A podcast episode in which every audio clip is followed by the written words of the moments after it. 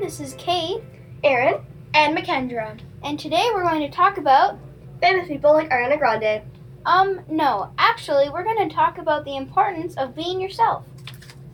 But speaking of famous people, have you ever wanted to be one or have a bajillion dollars where you could spend it on whatever you want? Um, yeah, of course. Wait, now I get it. We're telling them how to be, become bajillionaires? Wait, do you actually know how to do that? If so, I want to know too. I am so sorry, Aaron, but that is not it either. Plus, I wish I knew how to become a bajillionaire. We're talking about how to stay you and be you, meaning who you are is exactly who you're meant to be. We are looking at ways to be happy with who you are. Oh, now I remember. Sometimes my noggin just gets confused. I know I hate it when that happens. Guys, stay on topic. Oh, right. Sorry. Today we're talking about how to stay you and be you. I already said that, but okay, let's move on. You can choose between millions of people who you want to be or look up to. But let me tell you the best person you should become and be happy with being. Selena Gomez. No, Aaron, you should be happy with yourself. Sometimes you just want to be someone else because you are envious of them or what they have. But stop looking all around you or outside you when there is beauty inside you. I get it. Sometimes we are our own worst enemies and we are the hardest on ourselves. But why not try loving yourself and actually meaning it? I promise you, it will help you to be happier all around. Exactly. Some advice from me is if you want people to like you, just be yourself, and if they want you to change, guess what? They may just not be the people for, for you to hang out with. If someone isn't making you feel safe or good about yourself, then they are not meant to be your friend. Someone else is meant for you, and that's okay. Surrounding yourself with people who inspire you and lift you up rather than are mean and try to take you down help you to become happier and push you to be the best version of yourself. So make a promise to yourself and build your own army of cheerleaders and people who make you proud to be you.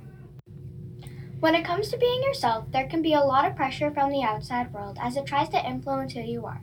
Living in a world that is constantly changing, it's important for you to always be yourself from the inside out.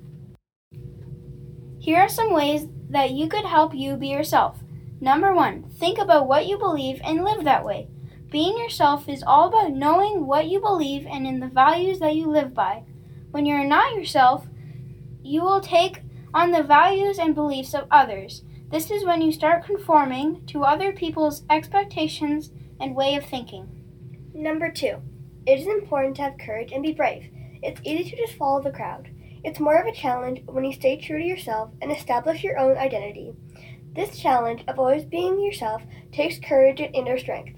No matter what comes your way, you'll know how to handle it. Number three, it is important to set boundaries and decide what you are okay with and what you are not okay with. When you are yourself, you know what your limits are and the boundaries that you have set for yourself. When people cross your boundaries, you will know. But if you don't establish boundaries, people may very well walk all over you and take advantage of you. Work hard for what you want in life and stick with it. The best part about being you is that you get to decide who you want to become. Set goals that matter to you and work hard to make it happen for you.